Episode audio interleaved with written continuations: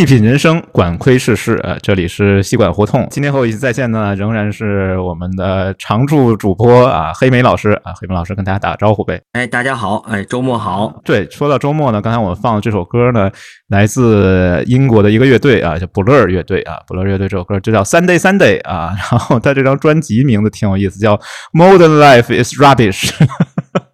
啊，为什么要放这首歌呢？就是因为我们今天想聊一个什么话题呢？啊，就是怎么来消磨时间啊，也就是说，我们怎么来去看待和安排自己这个工作之外的八小时。哎，我记得黑莓老师，咱们很早一期节目里面就聊过这个关于睡眠啊，我们那期哎，对我们那期节目就叫这个睡眠好人生问题，就解决了三分之一啊，也就是说你人生呢三分之一时间在睡觉啊，另外三分之一在上班，哎，还有三分之一。哎，就是工作之外的八小时怎么度过，怎么安排，或者怎么把它消磨掉。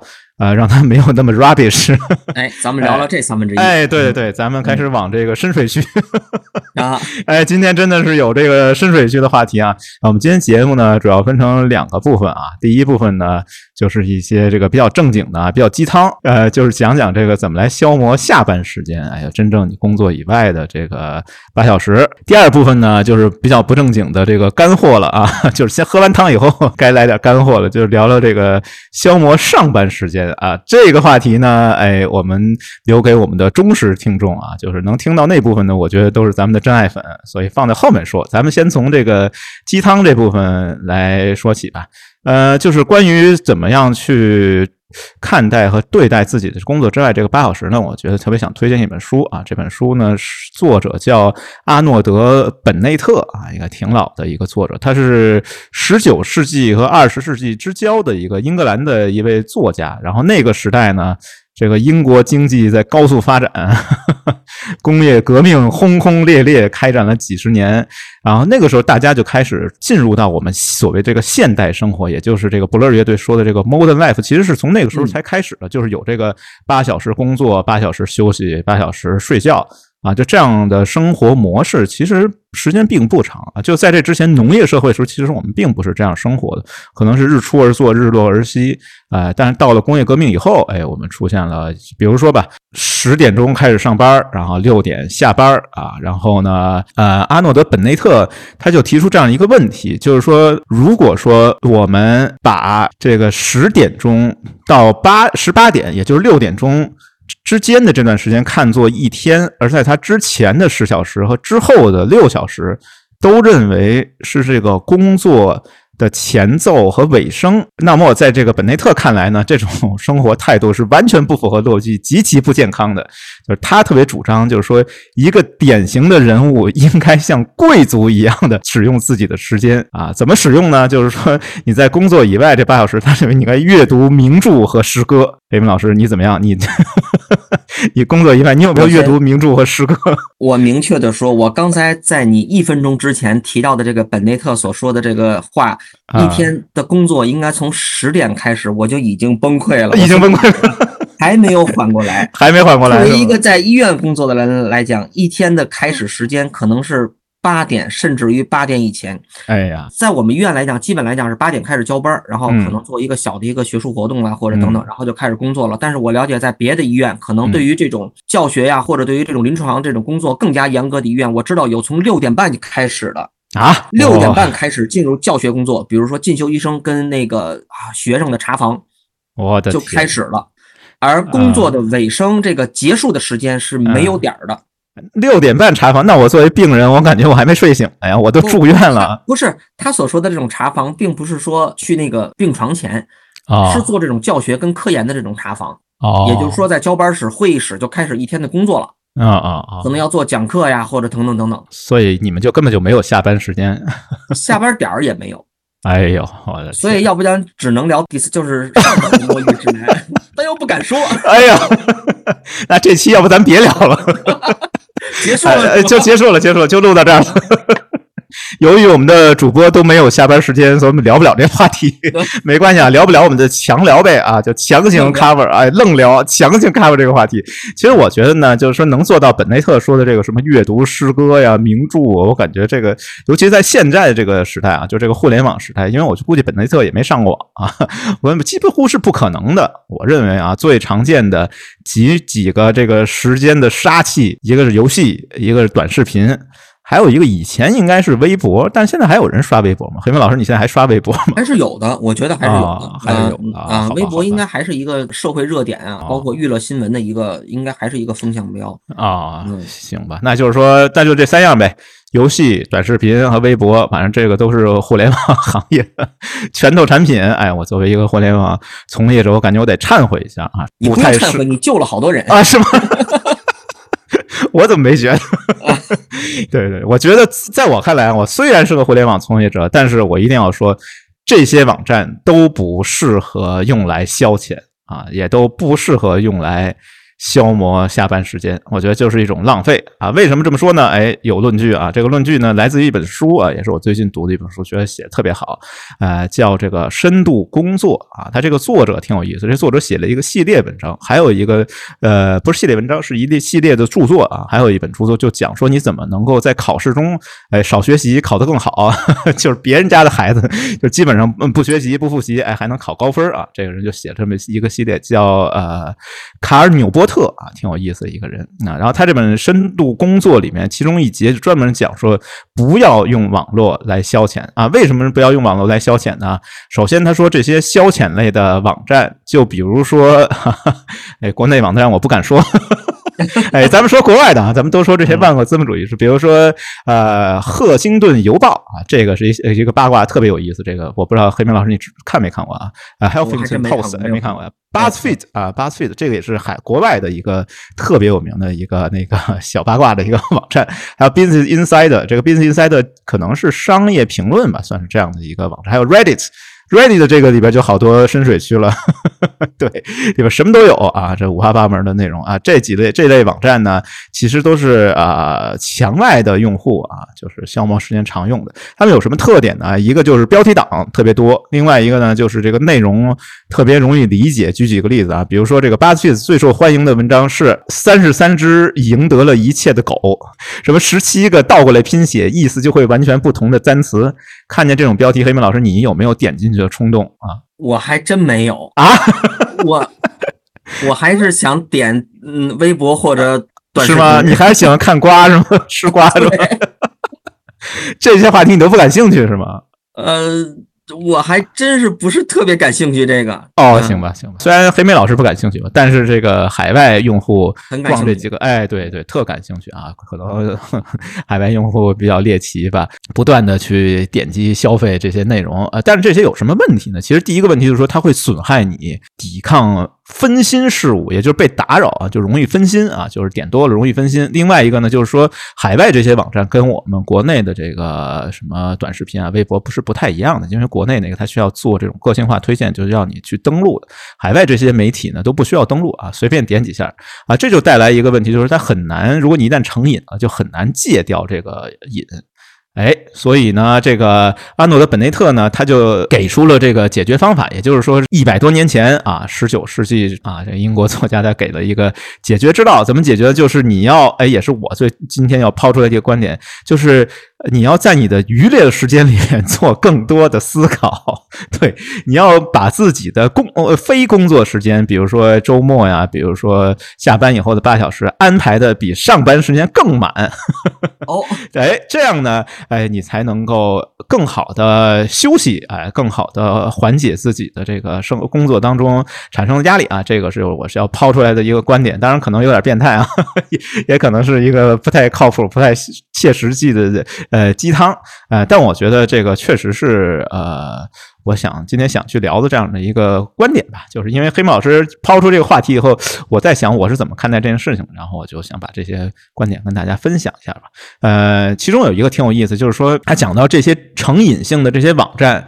它在真空中才能活跃。什么意思？就是说你真的没有把你这段时间给它安排好，给它支配出去，你才更有可能掉落到比如说 微博、比如说抖音的这些陷阱里面。就如果你把自己的工作以外的这八小时安排的已经非常满了，就没有机会。去被他们诱惑，去把时间浪费在刷那些短视频和微博上面。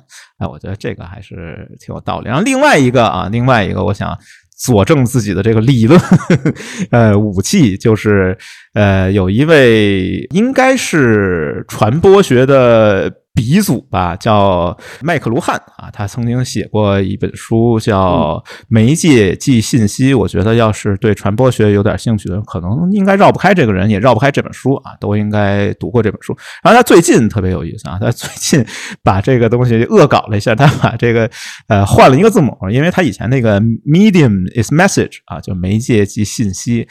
他换了一个字母，把这个 message 改成了这个 massage，对媒介即按摩。对，新出的一本书啊，最近新出的。然后它里面有一个观点，我觉得特别想分享。他就说，这个过剩信息剥夺人类面对空白时的想象力啊。这个过剩信息，我觉得就是短视频啊、微博这些。啊，平台呃，可能都属于这种提供了过剩信息的这样的一些软件。所以呢，这个麦克卢汉就说，这个现在这个时代，媒介已经不是信息了，媒介就是按摩。这个什么叫媒介就是按摩呢？首先，咱们从这个词语上来分析一下啊，按摩这个词。Massage 是从这个 message 里边就是变过来的嘛，就是你猛的一看这个 message 和 massage 差不多，然后它也可以拆分，我觉得特别有意思啊，在玩了好多文字游戏，比如说把这个 massage 给它拆开，哎，mass age。啊，就是大众时代。你要把 message 拆开呢，就是 message，就是混乱时代。然后你要换一种拆法呢，你把那个 me 拆出来啊，把那个 s 丢掉一个，它就是 message，就是我既是圣贤，无忌圣贤。哎，对，这就引出来一个问题，就是我们现在用的这些带有这种个性化推荐能力的媒体，往往就造成了一种假象，就把你自己，你认为自己就是一个圣贤。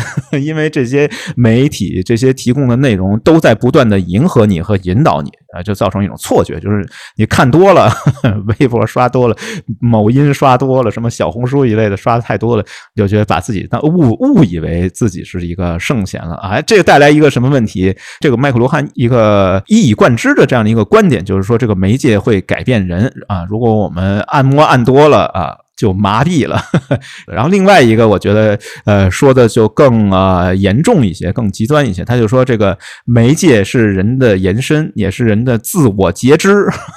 对对，就自己把自己给截肢了。就是你在这些平台上面，由于它不断的迎合你，不断的提供一些啊，你可能感兴趣，你可能会消费，你会点进去的这样的标题党的内容啊，这叫肤浅浅显的内容，就导致人 变得麻木无知啊。所以呢，麦克罗汉就说这是一种自我截肢的行为。所以呢，这个你要想真正把身体这个麻醉截肢呢，就得找黑莓老师这样的专业医生。你要想把自己的精神和意识麻醉和截肢啊，不需要别的方式。吴宓老师啊，对，哎，真的，黑妹老师，咱俩从哎，对，咱从这个意义上来说，咱俩是同行。哎，对，身体啊想截肢找黑妹老师，精神想截肢找我。哎，可以可以，这个批判啊就批判完了，估计同行是不是得来找得骂我？我感觉这段说完了，我这个心理压力有点大。最近这个毕业风潮这么大，我估计啊，老板听完以后该把我毕业了。哎，好吧，好吧，没关系，冒着风险我也得说啊。还是那个观点啊，再重复一下，我觉得应该把自己八小时以外的时间也做好计划啊。反正我基本上这个黑明老师大概有了解，我基本上周末比工作日还忙得多。咱就说忙什么，咱就说具体说说说这个八小时以外的时间到底能忙什么啊？我觉得第一个。哎，也可以 call back 一下我们上一期节目，就是应该阅读啊，这个我觉得就不用多说了啊，应该多读书，应该这谁都知道。但我觉得呢，这东西就是说的人多，呃，做的人少。黑妹老师，你最近读书了吗？一点没有读书，一点没有读，俗务缠身，俗务缠身，心浮气躁。哎，我写的这个这八个字是不是就说的你啊？就是说我的，哎，我以为是我写的呢，这个啊，对。对，说的就是你啊，就是俗物缠身，心浮气躁啊。对，但但是呢，我觉得呢，比如说像我嘛，我们互联网行业啊，这个黑明老师估计有耳闻啊，已经进入了这个下行的通道，对，哎，一直往深渊里边跌落了啊。但是呢，我觉得在这种行业下行的阶段啊，这个是分享给我们互联网行业啊，或者是所谓科技行业这些同行们的话，我觉得在行业下行的阶段呢，可能才是我们修炼内功的时候啊。反正也没那么那么多可卷的了，你卷也没什么用了，对吧？这收入啊，这个 DAU 都上不去了，哎，所以倒不如可以花点时间多读点书啊。如果不知道为什么应该读书呢，可以听听我们上一期节目，好吧？呃，除了读书以外，我觉得。这个安排自己的工作之外的时间，还有一项我觉得挺重要，就是这个学习新技能这个方面呢。我最喜欢的两项，一个就是这个学外语啊，一个就是练乐器啊，这两种技能是我最爱啊。对，咱们先说说这个学外语啊，我觉得学外语的好处太多了啊，这不用多说了。呃，首先我觉得学外语就像呃看推理小说啊，就是这种有一种解码，就是破解一个密码这样的一种快乐。另外呢。有这个科学研究显示啊，就说这个学外语可以预防老年痴呆啊，不知道是不是真的假的？我不知道黑妹老师你怎么样？你喜不喜欢学外语？这恰恰是我的短板啊！我是真的不太喜欢学外语 啊！不会吧？哎呀，那我得给你读安利一下了，我得给你读安利一下。我觉得学外语是最有意思、最快乐的一件事情。前段时间，呃，我读了一本书啊，一本小说叫《陆犯焉识》。呃，这个作者呢，要不还是不提了吧？因为这个作者好像现在有点敏感啊。反正这本小说啊叫《陆犯焉识》，为什么叫陆犯焉识呢？是因为这个主人公叫陆焉识啊。就陆焉识呢，呃，外国留过学，然后呢会四国外语，他还能有一个特别神奇的技能，就是所谓盲写啊，也就是说不用笔，在脑子里边去写文章啊，反正很厉害的人。这位陆焉识教授啊，就是《陆犯焉识》的主人公啊，陆焉识教授。最大的爱好，哎，就是拿这个学外语当成一种消遣，哎，我觉得这个 真的是跟我太契合了，然后特别喜欢这本小说，也推荐一下，然后也改编过电影，这个张艺谋老师啊，某导大国师把它改编成这个电影叫《归来》，但是呢，由于 不能说的种种原因吧，就是把最精彩的这个部分呢都给砍掉了。其实小说比这个电影好看的多。然后我记得有一个影评人写篇文章，那题目我挺认同，他说这个。一谋归来，焉识丢了。对，就是把前半本基本都删掉了，就讲了后半。但我觉得呢，这本小说还是挺推荐的。然后呢，陆焉识教授这个爱好，哎，也挺推荐的，就是这个学外语。我最近啊，也是正好除了这个看了这本小说以外呢，另外一个契机啊，就是卡塔尔世界杯啊，喜迎世界杯。哎，我最近的一个新的挑战，就是在学习阿拉伯语。对。学习阿拉伯语，我觉得呢，有一个什么好处呢？就是真的是打开了新世界大门，开启了一种新的思维方式。这个也挺想分享一下。我觉得阿拉伯语最有意思一个思维方式，就是它好像不是以我为中心的 啊。就举个例子，比如说，呃，虽然没学过阿拉伯语的人，但我觉得应该都知道这句话，就是 “salam a l i k u m 啊，就是。一个非常正式的打招呼的这样的一个，就是 跟你好啊、吃了吗之类的差不多这样一个问候语。那你要是给它强行直译啊，字对字直译过来呢，用英语来说啊，就是这个 “peace be upon you”，就是平和。会 砸到你头上，大概就这样的一个翻译吧。呃，然后很有意思，就是说，在在阿拉伯语里面，比如说我得感冒了，咱们中文或者是英文其他语言里面，基本都说我得感冒了，比如说我得新冠了。但是你要用阿拉伯文来表达它呢，它仍然是这样的一种逻辑：这个感冒击中了我，或者是新冠砸到了我头上。哎，我觉得这个就特别有意思，就感觉阿拉伯人他把这个平和。感冒、什么新冠这些东西，它都看作一种独立于你的一个存在。我觉得好像好像对这个世界有一种敬畏吧，就并不是说以我为中心，我内心平和什么 inner peace 之类的。你要用英语想这个问题的时候，它往往就是你以自我为中心，我很平和，我得感冒了，我阳了，哎，对我阳了。但是你要用阿拉伯人的思维方式，好像是阳击中了我，阳砸在了我头上。我觉得这种哎挺有意思的一种方式吧。然后呢，还有一个呢，就是它这个构词，就这个词法上面非常有意思，这个词。法的这个，当然我也没有那么专业啊，只是这个 刚刚入门。它有一个概念叫这个根母啊，就是辅音字母啊，就是阿拉伯文这个呃去了拐弯的这个文字呢，其实是全是辅音字母，也就是相当于声母，它用声母来编码这个含义，用韵母，也就是用这个元音字母来承担语法功能啊。这个怎么说？这好像说的有点抽象啊。呃，举个例子，比如说科特波啊，这三个辅音字母叫科特波啊，这三个其实它就代表了跟这个书写书籍相关的一切啊。然后呢，你可以在这个基础上发展，比如说，当然我这个发音也不是很精确啊，比如说 kitab 啊，就是写的意思，然后 marktab 就是办公室。啊，就是写东西的地方，啊，就是办公室。所以我觉得它这个词构词的方面非常有意思。拿了一个阿语的单词呢，直接找找根母，哎，就可以理解它的意思。我觉得这种思维方式真的好像是其他语言是没有的啊！我感觉也打开了新世界的大门吧。呃，另外一个我觉得学阿语呢，一个有意思一个地方，就是说前段时间听了有台一个节目，它里面讲一个观点，我挺认同的。他就说这个在地理上，中国和西方。之间隔了一个阿拉伯，但是在观念上，中国跟阿拉伯之间隔着一个西方。就是我们看待阿拉伯，一提阿拉伯，我不知道黑妹老师你最最先想到是什么？可能就是石油，然后恐怖主义。嗯，是有一些刻板印象。哎，对对对，但这些刻哎是这些刻板印象的来源呢，可能都是西方媒体来强加给我们的。我们对我们真正去观察阿拉伯世界，去了解阿拉伯世界，其实还是比较少的。哎，所以我觉得学这种语言还是挺有意思，也是联合国六种工作语言之一啊。然后全世界呃能说阿拉伯语的人应该在。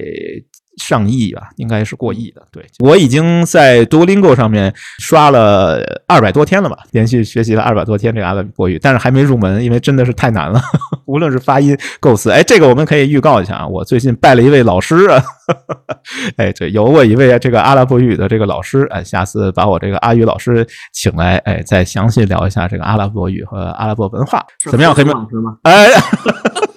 比何炅老师厉害多了，哎，来了就知道了。对，大美女啊，大美女。谁跟何炅老师学外语，我都得跟大美女。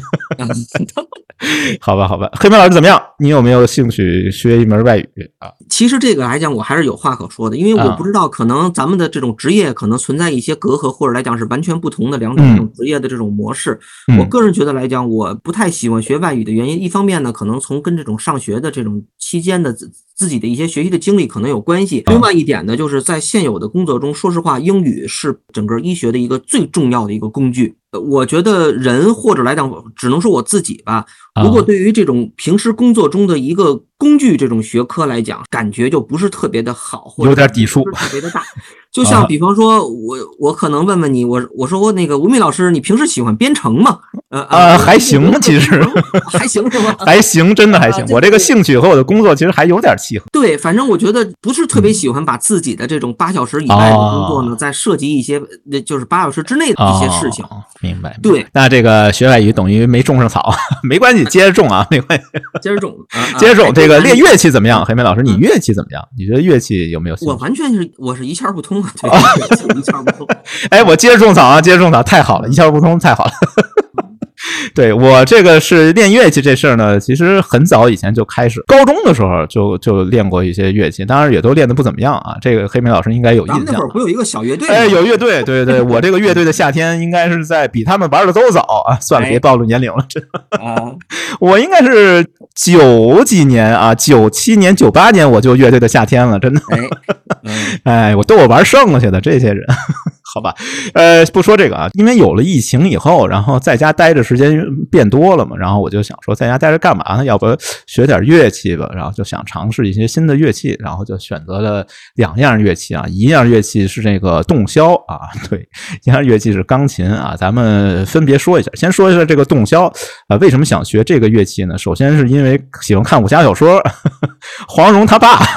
然后，哎，黄药师，黄药师特别喜欢这个洞箫这个乐器，然后我觉得黄药师挺厉害的，也是一个理工技术宅，我觉得，对，擅长各种机关消息，然后武功也挺厉害的，还会化学，比较比较喜欢这个人吧，所以呢，我也想，哎，要不我也学学洞箫吧。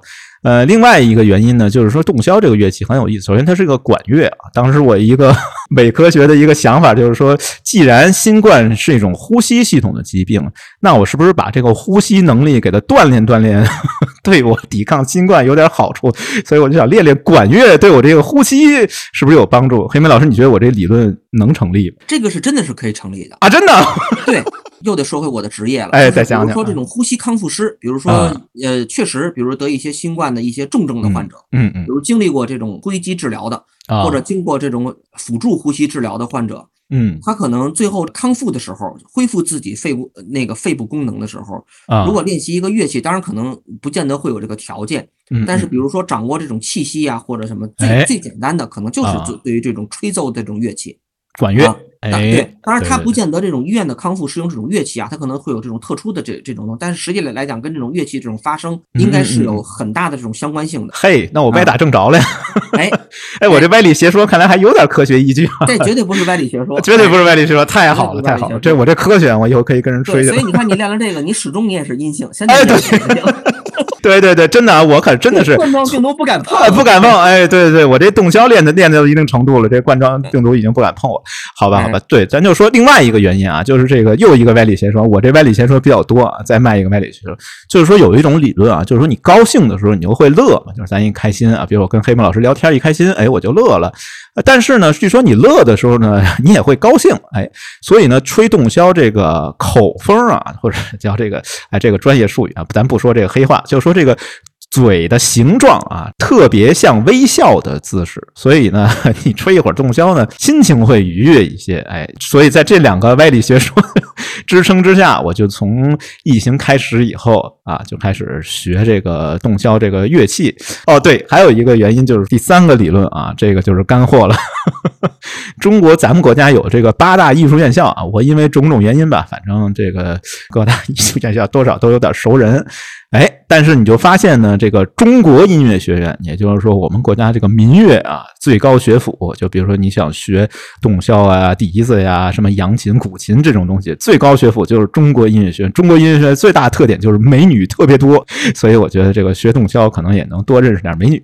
反正就是练了一段时间吧，现在吹个周杰伦啥的。还是可以的，呃，另外一样乐器呢，我觉得就是这个钢琴啊，这个乐器应该是好多小朋友练了好久了，是吧？哎，练也没好久，也是从哎疫情开始以后啊开始学的这个乐器。哎，为什么要练这个乐器呢？也有歪理邪说，对我别的没有，就歪理邪说特别多。是中央音乐学院的美女。哎，对，哎，你说错了，黑妹老师，我得纠正一下，这个中央音乐学院美女呢，咱就不提了，也挺多的。最重要的就是中央音乐学院有钱人特别多，然后哎，因为什么呢？哎，就是因为吧，学钢琴啊，学这种西乐，往往都是靠钱堆啊。比如说吧，你买乐器，你买一施坦威啊，比如说你狠狠心、咬咬牙花几十万啊，但是呢，这个对不起啊，你可能得花几百万买一套房，你才有地儿放这施坦威。对，所以人跟你说家里有施坦威，玩得起施坦威。倒不一定说这乐器有多贵，关键是家里有房，对，还得请老师呢。哎，对对，请老师一对一上课啊，好，人的成本是最高的。哎，对，一节课大几千块钱的都有啊，都不在话下。你还得出去参加各种比赛呢，哎，人吃马喂的，对不对？所以说呢，中央音乐学院每一位学生都是拿钱堆出来的啊，全都是有钱人。好吧，呃，这个好像扯远了，咱还说这个，说这个为什么要学钢琴啊？我觉得学钢琴呢，其实这钢琴这个乐器很有意思啊，就好像其他乐器吧，都是这种单线条的旋律，哎，钢琴最不一样的地方就是你可以自己给自己伴奏啊，就是左手给右手伴奏。然后你就要啊一心好几用啊！本来我想说一心二用，后来发现并不是啊，可能不止一心二用。首先呢，你左手呢要弹伴奏，右手呢要弹旋律啊。当然，现代作品呢跟有跟这不一样，咱不说。比如说，或者是那个副歌什么的，跟这还还不太一样。反正大概齐吧，就是普通的这些简单作品都是左手伴奏，右手旋律。然后，你眼睛呢还得读谱，你脚呢还得踩踏板。所以呢，我觉得钢琴最大的对我来说啊，最大的好处就是这个可以。以使大脑迅速的放空，因为真的没有 别的空间来想任何问题的，一下把大脑里边所有事情全部给它排空了。所以我觉得这个还是挺好，特别是对于我们这种所谓的这个脑力工作者来说，哎，练练钢琴对这个把大脑清空放空，我觉得挺有帮助的。哎，特别喜欢这个乐器，想顺手安利一部纪录片哎，这个又跟黑莓老师能搭上关系了。对，呃，这部纪录片呢，就这个还是挺严肃的一个话题啊。因为最近好像有人反馈我说，这个谈一些严肃话题说不够严肃啊。咱们严肃说这个纪录片，这个导演呢叫郭柯啊，郭柯导演应该是今年的一个新的作品叫《来日可期》啊，这中文的片名啊，英文的片名叫这个詹姆斯的钢琴啊。顾名思义，他这个主人公呢就是一位叫詹姆斯的小朋友啊，他从小呢有这个孤独症。嗯，由于有孤独症呢，就是家长承担承受了很大的压力，就是父母呢也都因为他有孤独症，然后要照顾他，所以自己也抑郁了。嗯，然后他们就采用了一种方式啊，这个方式应该在国内开展的还不太多。这个正好想跟黑莓老师来探讨一下，请教一下，就是这个音乐治疗啊，或者叫音疗啊，就这个叫詹姆斯这个小朋友，他从小就开始练习钢琴啊。我觉得这个孤独症呢，当然我这也是一知半解啊。最大的一个特点就是没办法表达自己的情绪情感，没办法跟别人共情，也没办法和人来交流啊，就这样的一个问题。但自从他学了钢琴以后，就这纪录片里面就讲，哎，他的钢琴老师来尝试引导他用这个钢琴。的声音来表达自己的喜怒哀乐、自己的情绪。我不知道黑平老师，你对这个音乐治疗这方面有没有什么了解？是不是我们国家的这个，比如说呃孤独症啊，比如说临终关怀啊，一些老人也开始通过乐器来做这种心理治疗。这个我还是挺有感触的，因为在就是我我自己的这种职业生涯这这么几几个阶段嘛，早期呢可能都做的是这个麻醉科啊，做做做的是麻醉大夫。嗯，近几年呢，实际来讲呢，一直在做的这种疼痛科的这种这种临床。嗯，对于这种慢性疼痛呢，其实来讲慢症慢性疼痛呢，可能不光是一种疾病的一个症状。比如说，对吧？一个疼，比如我我肩盘突出，我出现了这种腰疼、腿疼。但是呢，慢性疼痛呢，现在被认为本身它也是一种独立的一个疾病。哎，那对于这个治疗来看呢，对于这个以前来讲，包括现在，可能绝大部分医院都是这种硬核式的，我们觉得叫苏式的，就是就是这哎哎苏式的这种硬核的这种治疗。嗯，那比如说包括药物治疗啊，它可能包括各个这种。级别的这种这种药物治疗，那同样呢，咱们说慢性疼痛呢，这种病理发展到一定程度来讲，我们一般认为可能慢性疼痛三个月以上就会牵扯到人的这种精神，还有这种心身系统，包括比如说他可能会合并这种，并不见得是焦虑症或者抑郁症，那多半来讲可能都会有这种焦虑状态或者抑郁状态。嗯，那同样的这种硬核治疗还是这种药物治疗。啊。这种抗清晨的这种药物呀，包括一些抗精神病的一一一种治疗方式啊，包括作用于大脑啊，或者 对作用于这种肢体的呀，硬核的。但是实际上来讲呢，我们这种呃，包括阅读了，或者来讲，包括我们参与到了，比如说一一些西方欧美的一一方面的这种，对于他们这种慢性疼痛的治疗来讲，他们往往更关注的这种，当然他他们并不是说不关注这些硬核的治疗，但是他们可能更侧重这种偏软性一些的。比方说，像你刚才说的音乐治疗，哎，还有作业治疗。作业治疗是什么？啊，作业治疗包括一些，就是比如职业教育啊，这其实就像一些心理辅导一样，比如说包括给你做一些功课呀，像这这样的问题来讲，帮助你回归社会，帮助你从这种慢性疼痛的这种痛苦的这种精神体体验中走出来啊。其实这种慢性疼痛跟这种精神跟抑郁来讲，我们说活跃的这种大脑的这种脑区呢，我我们认为是同样的。就是如果我们做一个大脑的这种功能核磁来看，这种慢性这种疼痛跟这种抑郁跟焦虑状态来讲，实际在脑区的这种活跃的这种图了，我们认为是一致性的。嗯，相当于这基本来讲可以理理解成是一个病，这也是一个重要的一个物理的一个基础。嗯，那同样的，那我们针对这种焦虑或者抑郁这种治疗来讲呢，西方呢，特别是这种基础治疗，更偏重于这种包括音乐、包括谈话、包括等等，包括这种心身、包括这种数字的这种这这种疗法，可能更关注于这些，但是。这些往往可能就意味着成本更高，需要患者或者医生花费更高的这种医疗的这种成本，医疗的这种成本往往就会转化成这种社会的这种成本。嗯，所以在咱们国家开展的起来还是挺困难的，或者来讲，大部分患者没有能力，嗯，去做这些工作。嗯，明白，哎所以我觉得可以自发嘛，自我治疗、自我治愈，哎，哎自己练练乐器，哎啊，对的。然后这个纪录片我真的觉得挺好看的，反正里面涉及的主题相当的深刻，包括一些呃死亡啊、临终关怀啊，还有一些抑郁啊、孤独啊这些精神方面的各种各样的疾病。其实我觉得这些精神疾病现在呃越来越多的得到大家的一些关注了吧。但是呢，我感觉这部片子很多问题都是那种蜻蜓点水啊，点到为止啊，并没有深入的去挖掘。当然，可能也是因为篇幅有限嘛，没有特别深入。呃，但无论如何，我觉得这个最后那个一幕场景还真的挺震撼的吧。那最后的时候就是这个詹姆斯啊，他学这个钢琴，我感觉弹奏水平比我高。对他弹了一个贝多芬的命运。很空旷的一个音乐厅里面，就他一个人，然后一个老师来辅导他、指导他去学习这个贝多芬的命运。呃，反正看到这一幕，我真觉得，有点唏嘘吧，对这个命运的这些啊造物弄人，或者是命运的这些安排，真的。但我觉得可能用音乐、用乐器，是不是能跟命运做一些对抗？这个我就不知道了。我都已经上到这个层次了，黑妹老师，你对学乐器有没有兴趣？我好像仍然没有没有太多的兴趣。不过还是没种刚才你的草说的这这些命运啊，这些东西让我想起了另外一部电影啊啊！啊，也是就是在咱们不能说东北题材，有点太太那点，叫《钢的琴》。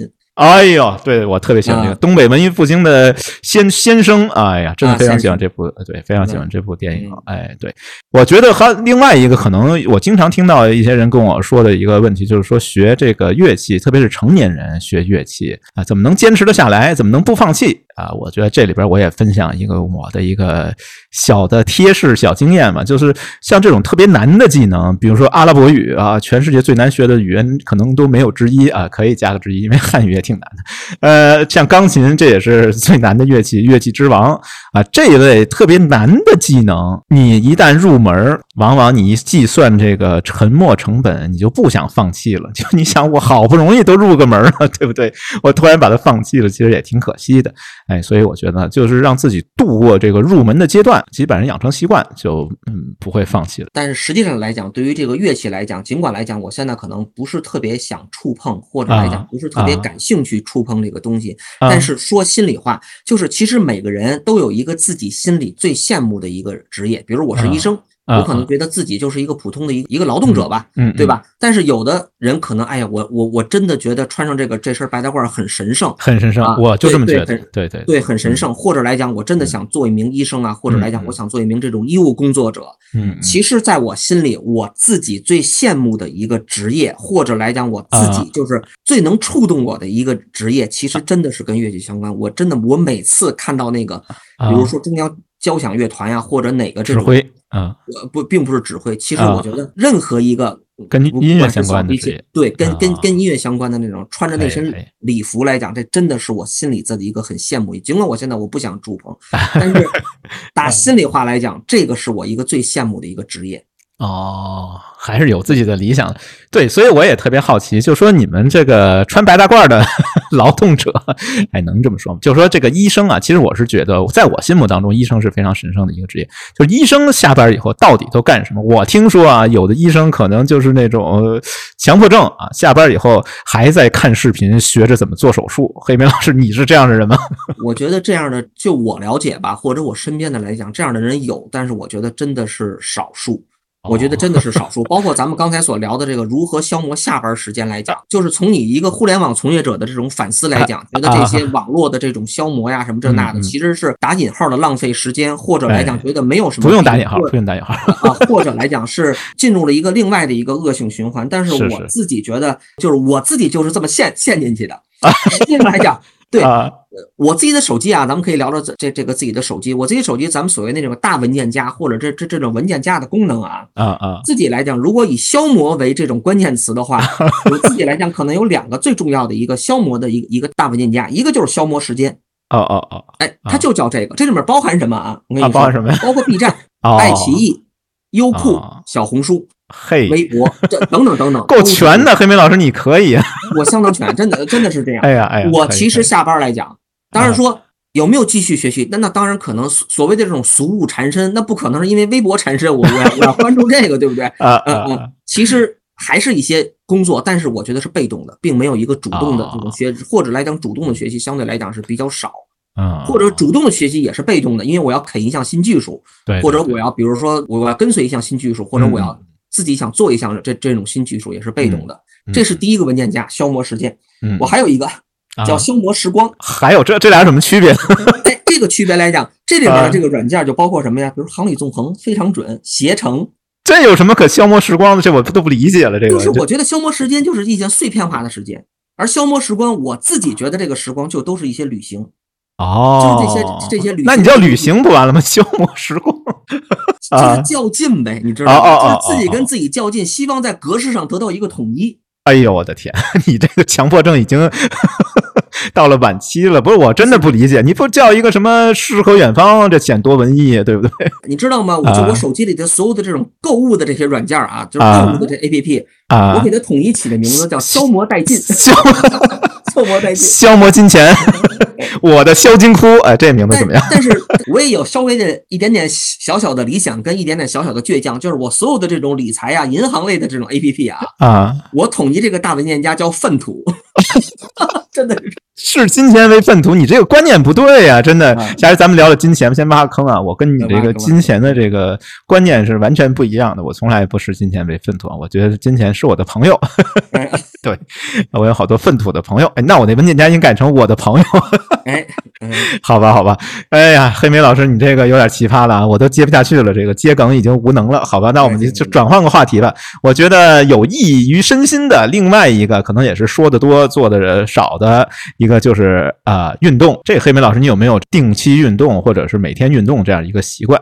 嗯，我我我应该说是没有，但但是我所说的没有是那种健身房啊或者形成规律的这种啊啊。但是我本身对于这种所谓这种消磨下边这种时间的方式，我是很赞同的。对对对，运动，比如说别的运动做不了，我觉得可以散步啊，我觉得散步也是特别好的。这个这个我还是挺喜欢的，嗯，我还是挺喜欢哎，包括来讲我自己的，比如这种通勤的方式来讲，我要能不开车的话。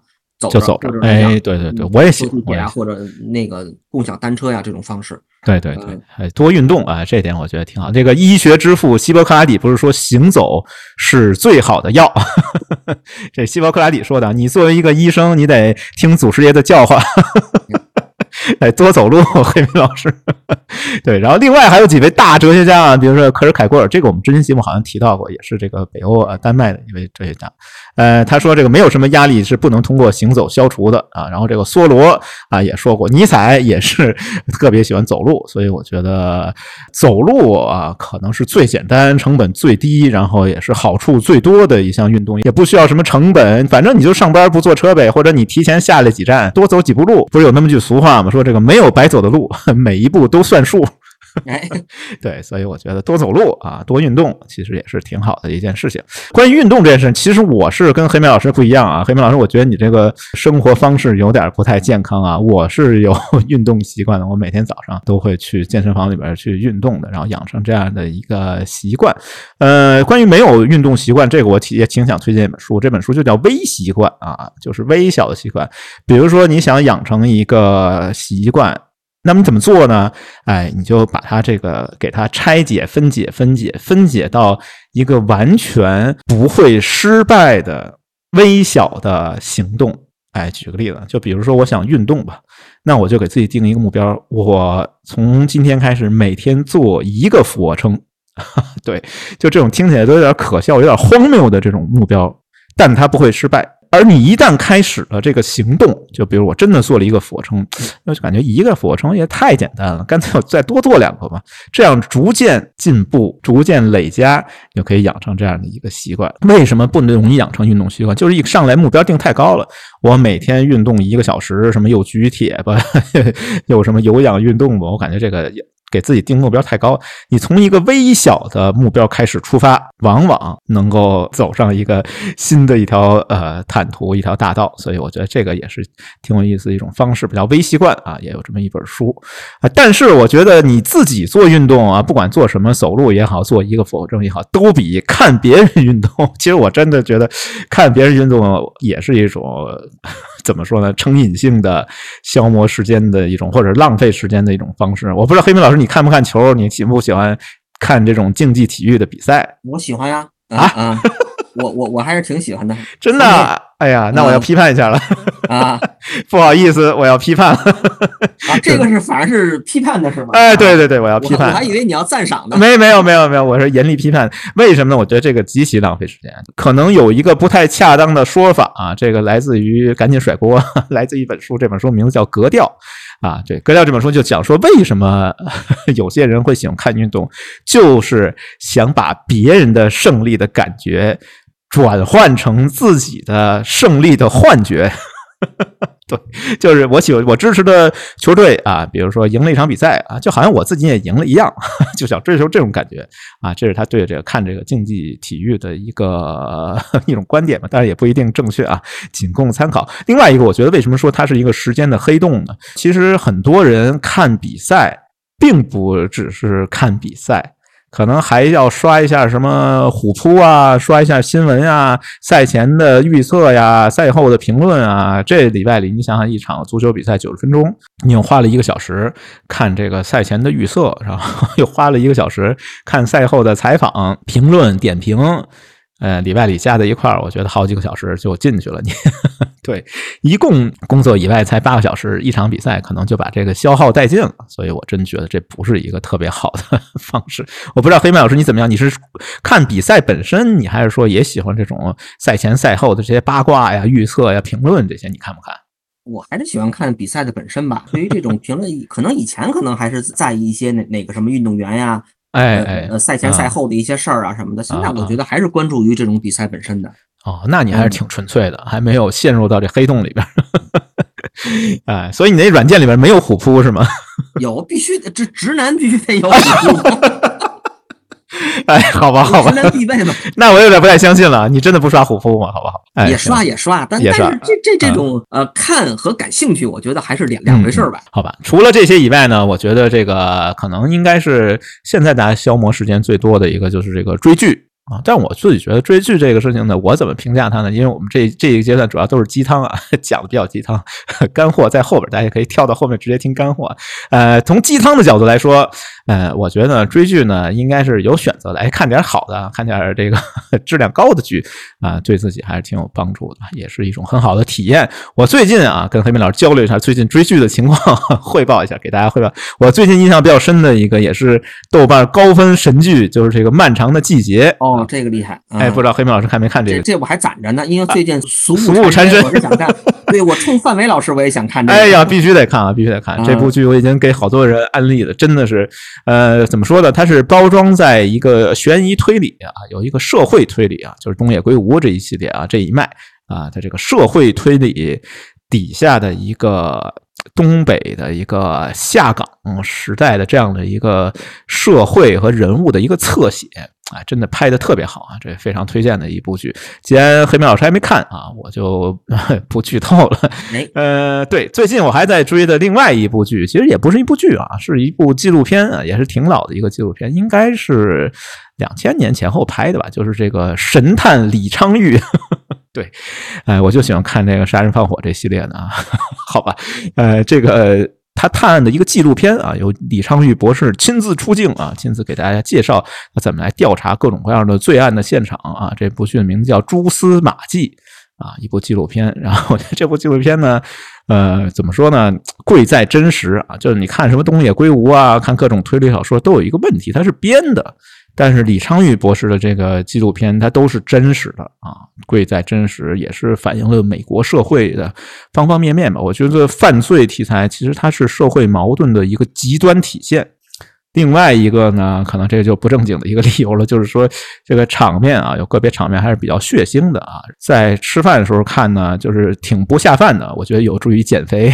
所以，我最近在吃饭，我的这个不下饭视频啊，就人家不都有下饭视频，我这个不下饭视频就是李昌钰博士的这个蛛丝马迹，非常钦佩。哎呀，我五体投地 钦佩李昌钰博士这个推理、判断、观察、想象能力，真的是。高入天际，哎呀，太太特别喜欢这部剧啊，非常推荐。我觉得黑莓老师，你是不是看这种什么罪案现场啊，这种血字呼啦呀，这种非常血腥的场面，是不是没什么感觉了？你作为一个医生，其实法医这块儿跟这个医生还是有挺大的区别的。嗯，我印象中，我那会儿刚去医科大学读书的时候，那会儿去图书馆借书嘛，对吧？都去图书馆借书的时候，我最感兴趣的就是法医类的这些。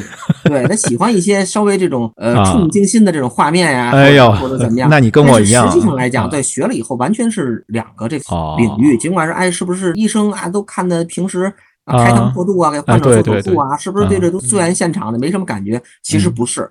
其实我们觉得还是挺触目惊心的，但是，因为我觉得直男嘛或者男生嘛，他天天然的对这种探案的这种东西推理就感兴趣，特别特别。我也还是挺喜欢这，哎，所以读完理啊，这个是我的这个不下饭视频，哎，就是李昌钰探案系列纪录片，叫《蛛丝马迹》，挺老的，但是拍的真的好，有李昌钰博士现身说法啊，非常推荐的这样一部剧。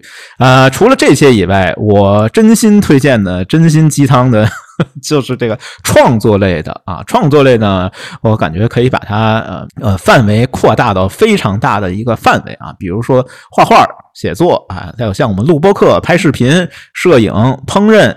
呃，跳舞啊，因为我认识好多啊，这其实每一个方向我都觉得有一些朋友让我特别钦佩，特别呃惊叹。我记得我有一个呃以前一个同事吧，也是来我们公司实习的一个实习生啊，感觉好像也是一个普通技术宅啊，对啊，这个好像不太尊重普通宅男，哎，但是。机械舞跳的真的特别好啊！经常，哎，他比如说去哪儿旅行打卡，咱们可能也最多比个耶，弄个剪刀手一类的，他不是啊，他比如说在各大。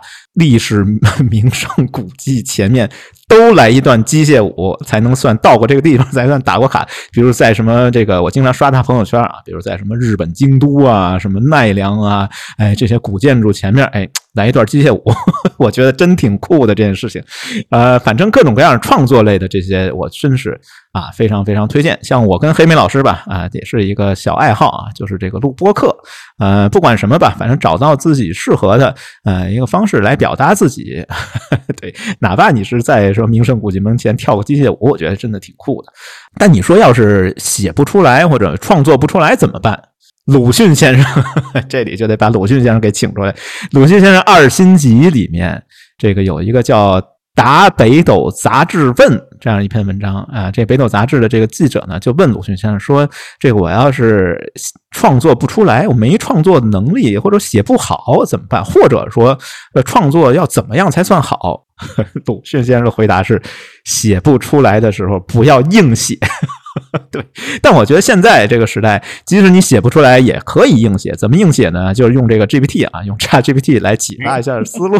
对我觉得写不出来的时候，现在已经可以硬写。得跟鲁迅先生说一下，这已经不是问题了。想硬写的话，哎，一个题目丢给 GPT 啊，啥都能给你写得出来。这扯远了。我想说的是什么？就是说，为什么你会感觉写不出来，没有创作的这个动力，没有创作的感觉？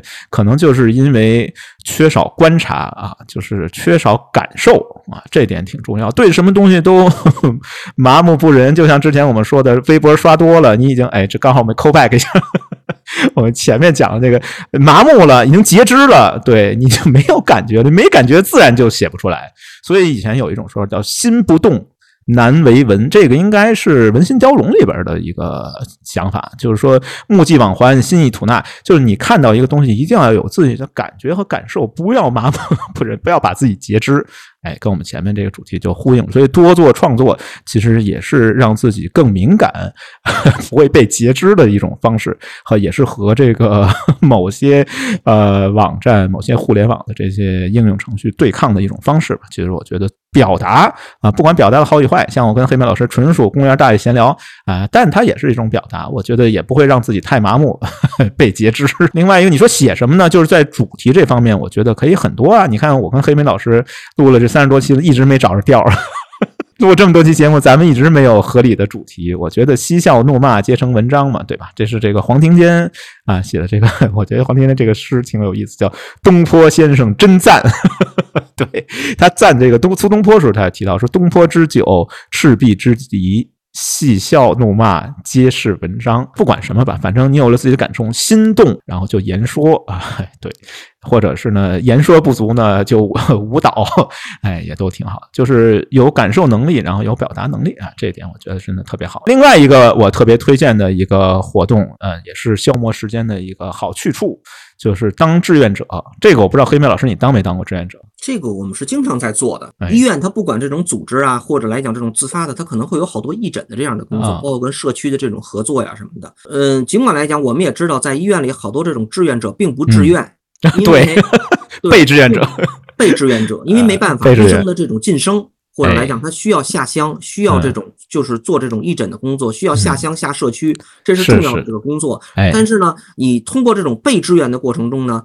你可能会跟人家建立一些，就比比如这种关系以后，那可能慢慢，如果你要有时间的话，可能会变成这种志愿的行为。是是是，我觉得呢，黑莓老师由于可能是职业的关系吧，就是当志愿者的机会也比较多啊，大家也愿意说，哎，有个义诊活动，大家都可以免费看个病，挺好的。我们这个行业呢，可能当志愿者的机会就相对少一些，但我也真的参加过，我参加过一个志愿者的活动，我印象还挺深的，是一个啊，有点像那种支教的活动，但是我们是通过视频啊，用一些互联网的手。段，然后给一些所谓这个山村里面的中小学生啊 讲课，然后当时我就觉得，哎呀，孟子曰，孟子曰什么呢？孟子曰这个人之患在好为人师。我说给人讲什么呢？感觉容易误人子弟。然后想了半天，讲点这个高科技的吧。其实我也不太懂啊，但是就看了一本书啊，这本书的名字叫《火星移民指南》。啊，就是讲这个星际探索的这样的一本科，不是科幻，是科普的读物啊。把这本科普读物读了一遍，然后找了好多资料啊，七拼八凑啊，对，给山区的小学生们开阔点思路吧。反正讲了这样的一个呃课程，也算是我当志愿者的经验和经历吧。呃，虽然说也没有延续下去，但我觉得这次经历对我印象还挺深的，因为我收到了很好的一个反馈。因为我开始去的时候内心还是挺忐忑的，因为这个。方向其实也不是我的专业，真的属于七拼八凑 堆砌了这样一个 PPT。哎，但是小朋友们听得非常开心啊，然后也给了我好多的这个反馈啊，正好可以把小朋友们给我的反馈贴到咱们 Show Notes 里边。我觉得真的是挺珍贵啊，挺有纪念意义的这样的一个活动。当我看到你这个反馈的时候呢，其实你要不说的话，我还以为你要反讽一件事情，你知道吗？因为对像你这种的这种反馈来讲，对于我们医生或者医务人员是经常要填这个表的。哦哦，因为我们可能会被学习一些，比如说一些啊，也就是课外的这些学习工作，我们要挣学分儿。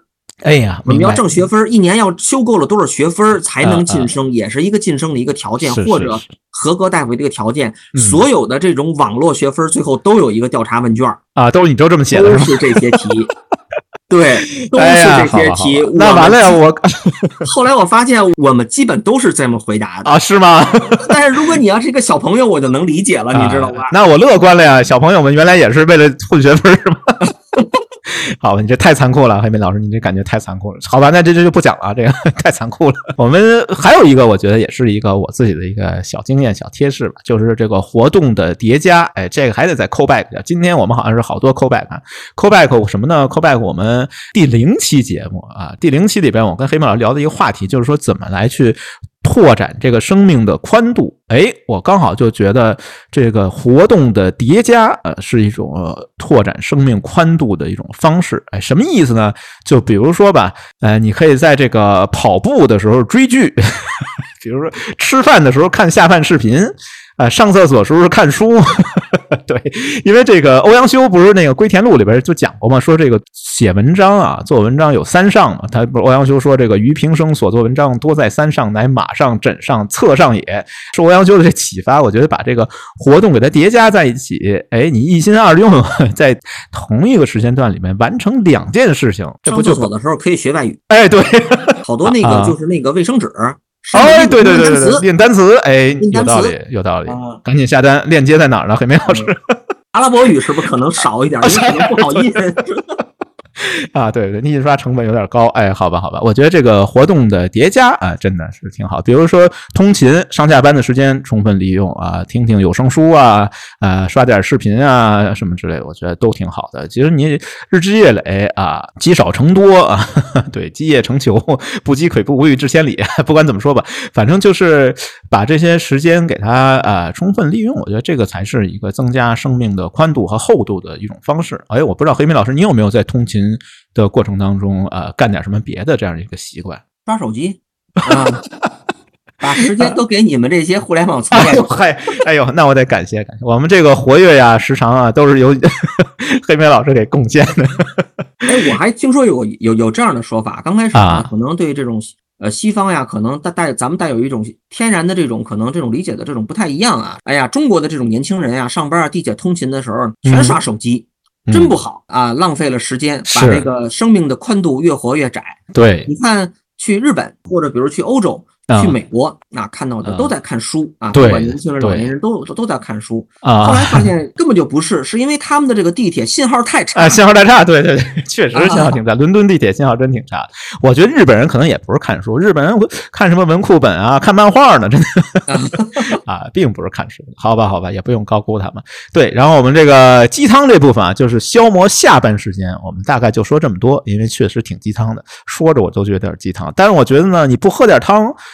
怎么能够吃主食呢？对不对啊？对于我们这种 广东人来说，得先喝汤才能，哎，对，才能吃饭啊。所以呢，我们这个鸡汤部分呢，就聊这么多。然后呢，放一首歌啊，也再放一首这个英伦摇滚。啊，这一期节目我准备的歌基本上都是英伦摇滚。放一个老歌啊，这真是老歌了。这这歌好像应该比我还大。平克·弗里德啊，经典的乐队的经典歌曲叫《时间》啊，《Time》。完了里边有一歌词，我觉得写的真的挺有哲理。他就说这个，你跑啊跑啊，想追上太阳，可惜它已经开始下落。它在和你赛跑，从你后面又升起来的太阳还是朝着原来的方向，但你却已变老，呼吸急促，离死亡又近了一天。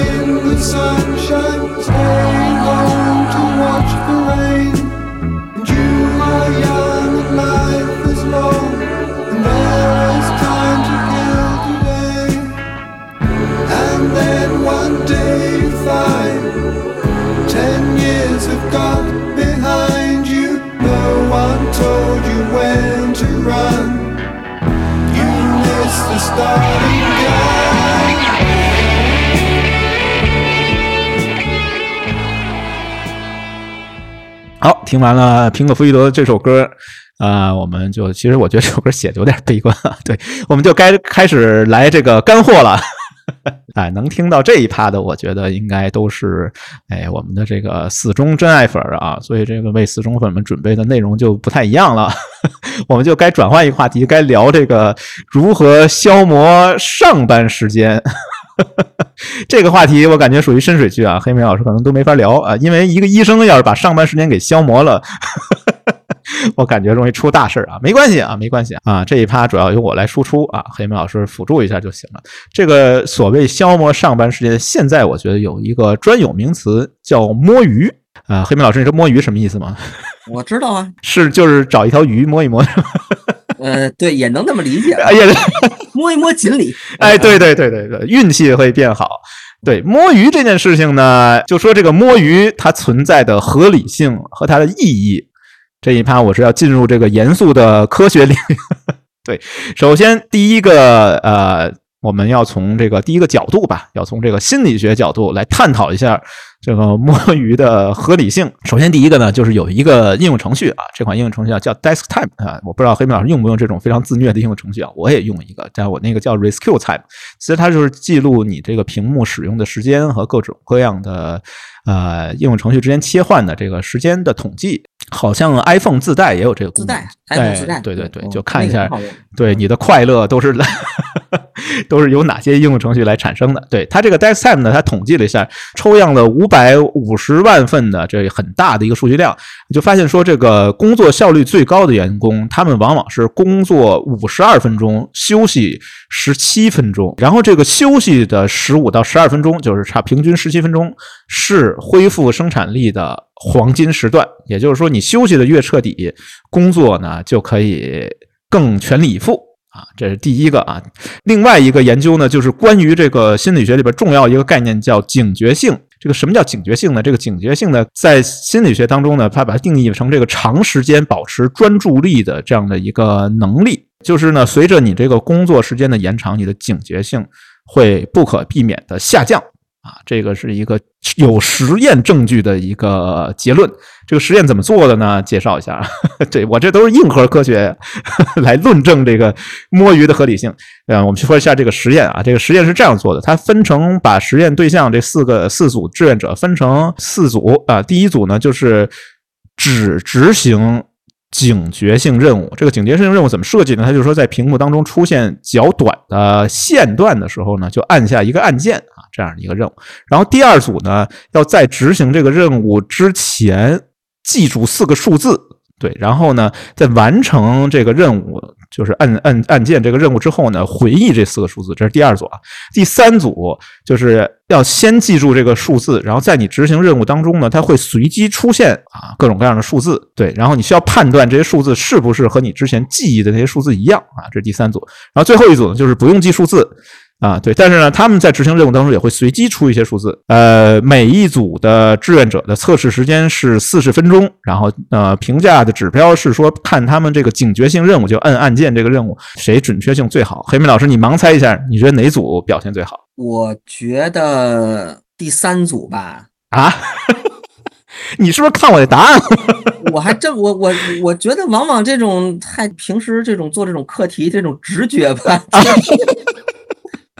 好吧，好吧，我感觉你是看我答案了啊。行，确实是，确实是第三组。第三组是什么？就是第三组是这个先记数字，然后呢再参与任务。参与任务当中呢，他要随机出数字，让他们判断跟以前记那个数字啊是不是一样，是不是这样的？哎，对对对，这个什么原因呢？就是说它是会通过不断的加强刺激，让大脑保持这个警觉性啊，就不让人出现这种明显的警觉性的下降。然后其他三个组，其他对照三个组。都明显的出现了这个警觉性下降，也就是说，随着时间的推移，警觉性是会不断下降的。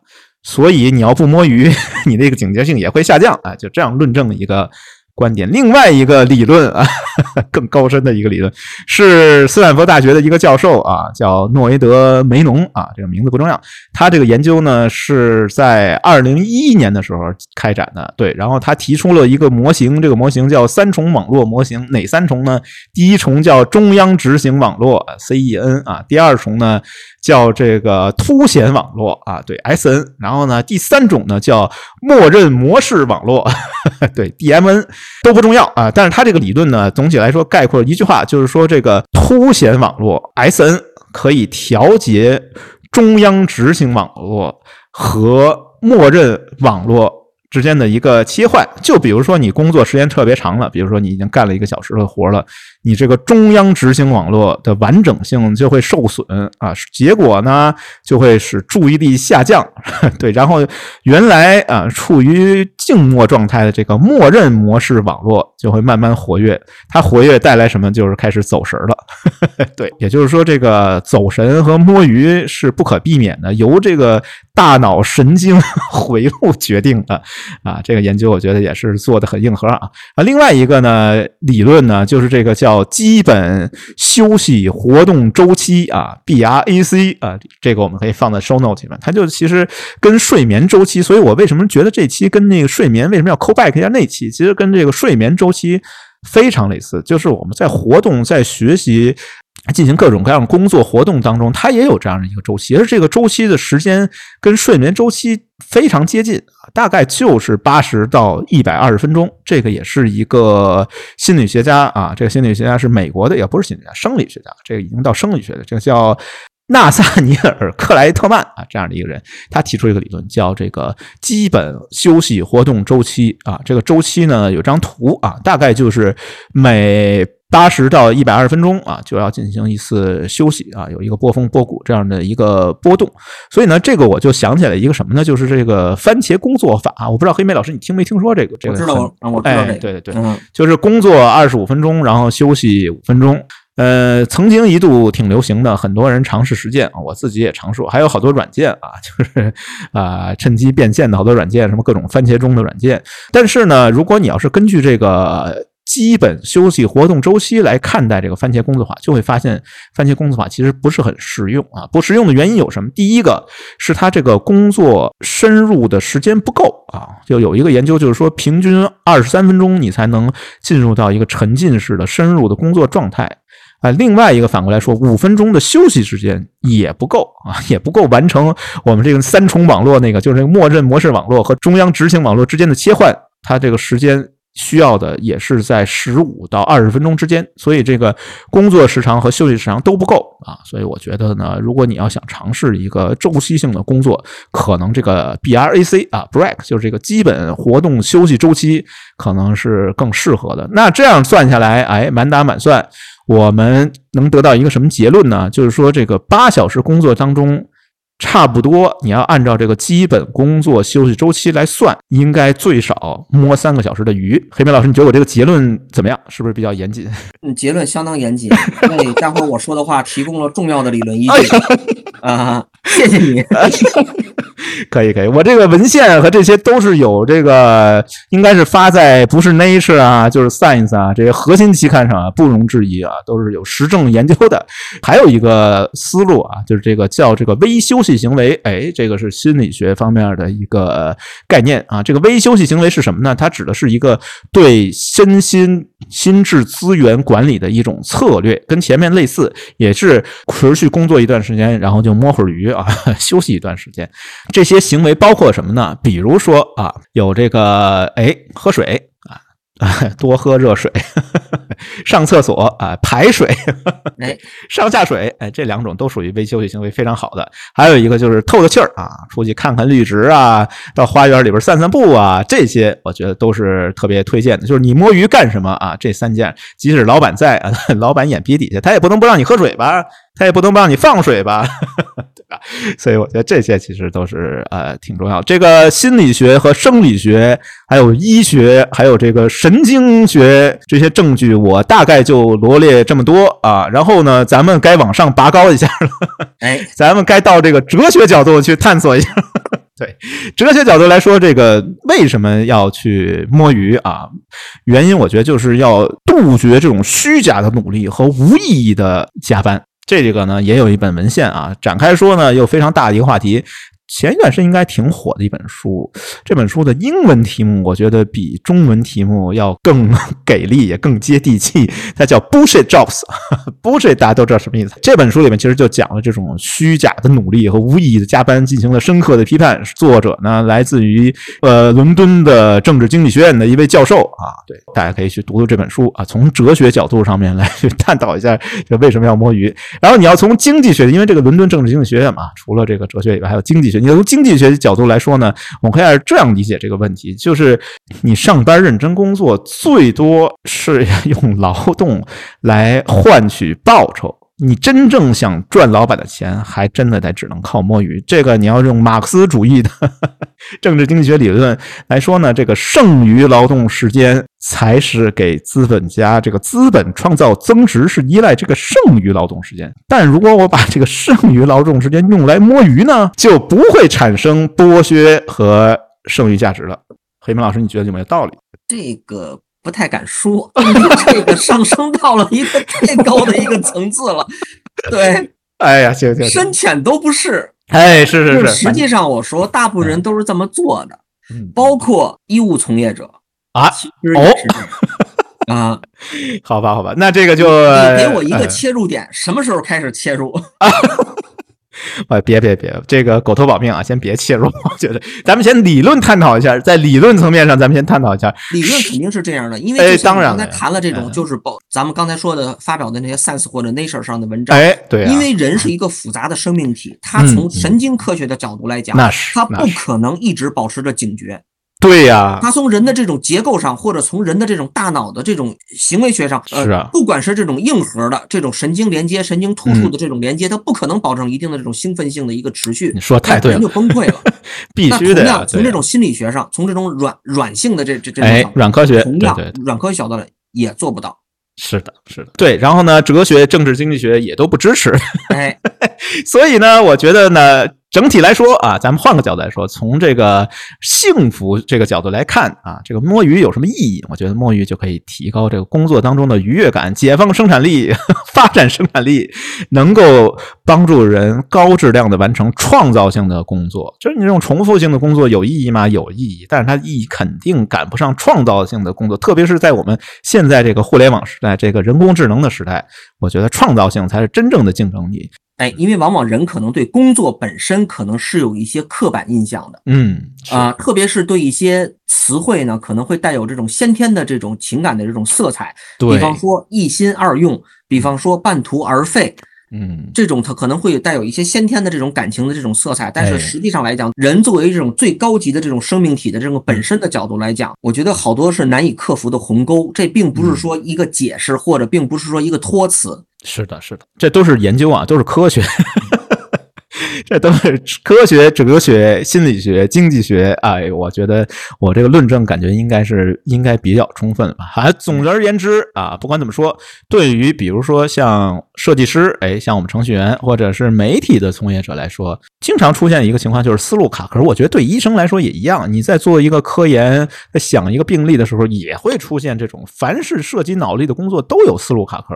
呃，思路卡壳的时候，哎，摸一下鱼，没准你就能 有这种意想不到的这种解决方法。呃，是不是这样？黑明老师，对于医生来说，其实也有这种思路卡壳的情况。是这样，是这样，对。对，都一样的嘛，对吧？都是人，对不对？都是工作，所以都会出现这种问题。好吧，理论我们大概就说这么多啊，已经是比较有力的一个论证了。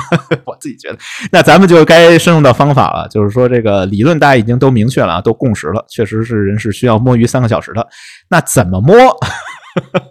咱们再来聊一下这个方法，这一趴应该都是干货了。对对对，这个呢我先分享一个小故事啊，这个各种各家有各村有各村的高招，个人有个人的这个摸鱼高招。